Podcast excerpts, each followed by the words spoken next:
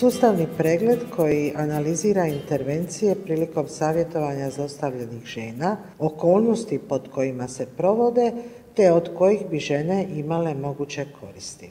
Pozdrav, ja sam profesorica Ana Utrobičić, voditeljica Središnje medicinske knjižnice Medicinskog fakulteta u Splitu i članica Hrvatskog kokrena.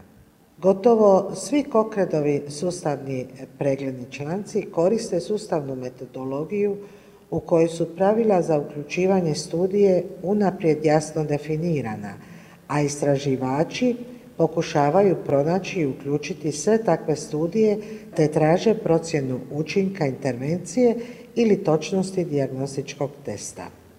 Međutim, neki istraživači žele detaljnije sagledati zašto i kako djeluju intervencije.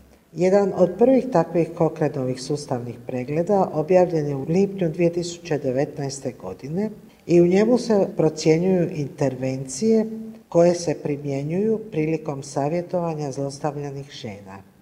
Glavna autorica ovog istraživanja Carol Rivas sa University College u Londonu, Velikoj Britaniji, ispričala nam je nešto više o njemu. Nina Raguž, suradnica Hrvatskog kokrena, je razgovor prevela, a docentica doktorica znanosti Irena Zakarija Grković, specijalistica obiteljske medicine i članica Hrvatskog kokrena s Medicinskog fakulteta u Splitu, će nam ga pročitati. Nasilje u obitelji među partnerima vrlo je često, nažalost, a savjetovanje je formalna služba za podršku koja bi mogla pomoći osobi koja je zlostavljana. Ovaj se pregled osvrće na provedbu savjetovanja kod zlostavljanih žena, obzirom da intervencije za zlostavljane muškarce zahtijevaju različite razmatranja. Savjetovanje može biti samostalno ili može biti dijelom drugih usluga kao što su zdravstvena zaštita, kazneno-pravni sustav ili socijalne, državne ili specijalne službe za nasilje u obitelji. Prije svega uključuje educiranje zlostavljane žene o nasilju u obitelji i pružanju podrške kako bi se ista osjećala sigurno. Također uključuje pomoć u pristupu drugim uslugama poput stanovanja. Savjetnici mogu biti obučene žene koji su u prošlosti bile zostavljane, osoblje ili pripravnici iz različitih okruženja ili stručnjaci za nasilje u obitelji. Različitost između usluga savjetovanja otežava prepoznavanje onoga što djeluje za koga, kada i gdje, a ovdje se željelo istražiti sve navedene čimbenike. Provođenje sustavnog pregleda omogućeno je da se podrobnije analiziraju pitanje o tome kako sama intervencija djeluje i čemu bi ona mogla dovesti u rutinskoj praksi, radije nego u samoj istraživačkoj okolini. Razmatrala se bilo koja vrsta studije sve dok su postojali podaci o najmanje dvije u svezi konteksta, rezultata i mehanizama. Mehanizmi su one stvari koje vode do određenog odgovora, a jedan primjer su obrazovni sadržaji koji pomažu svakoj zlostavljanoj ženi da pronaće smisao svojim specifičnim iskustvima.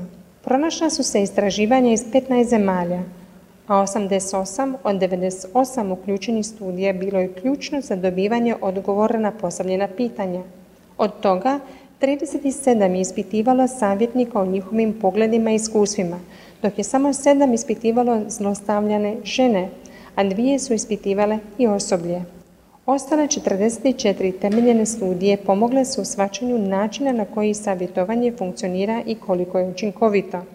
Ukratko, otkrilo se da savjetovanje može pomoći zlostavljanim ženama ako se provodi dovoljno dugo i ako su njegovi ciljevi usklađeni s potrebama svake žene po naosob. No također je jasno da žena iz toga može imati kako koristi, tako i manje željene posljedice. Na pojedinačnoj razini se prepoznalo da bi savjetodavni rad trebao uzeti u obzir ženin postojeći pristup i nadzor nad financijskim, pravnim, socijalnim, emocionalnim i spoznajnim resursima. Nedovoljno je jednostavno omogućiti ženama pristup navedenim resursima. Potrebna im je pomoć za razvijanje sposobnosti korištenja istih. Ponekad savjetovanje pokrene pozitivan lanac učinaka, no u kratkom roku to može dovesti do negativnih promjena poput depresije, jer žena dobiva više uvida u svoju situaciju ili napušta zlostavljača i mora se preseliti u drugo područje. Zlostavljane žene koje se savjetuju moraju shvatiti da uvijek postoje posljedice s bilo kojom odlukom koju donesu, a neke žene mogu tolerirati zlostavljanje ako smatraju da bi posljedice prestanka toleriranja zlostavljanja bile gore od samog zlostavljanja. Savjetnici moraju prihvatiti tu činjenicu što je za njih jako teško.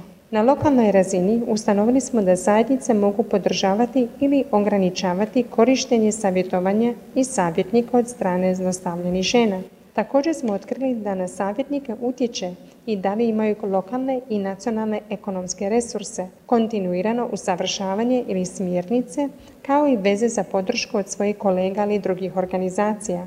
Savjetnici su često bili zabrinuti zbog prelaska s profesionalne na osobnu ulogu na načine koje mogu biti štetni kako za njih, tako i za žene. Doživljavali su premorenost, pogotovo ako su i sami preživjeli zlostavljanja. Iako se smatra korisnim kada je savjetnik preživio nasilje ili je iste etničke pripadnosti kao zlostavljena žena. Zbog toga je važno pružiti podršku savjetnicima.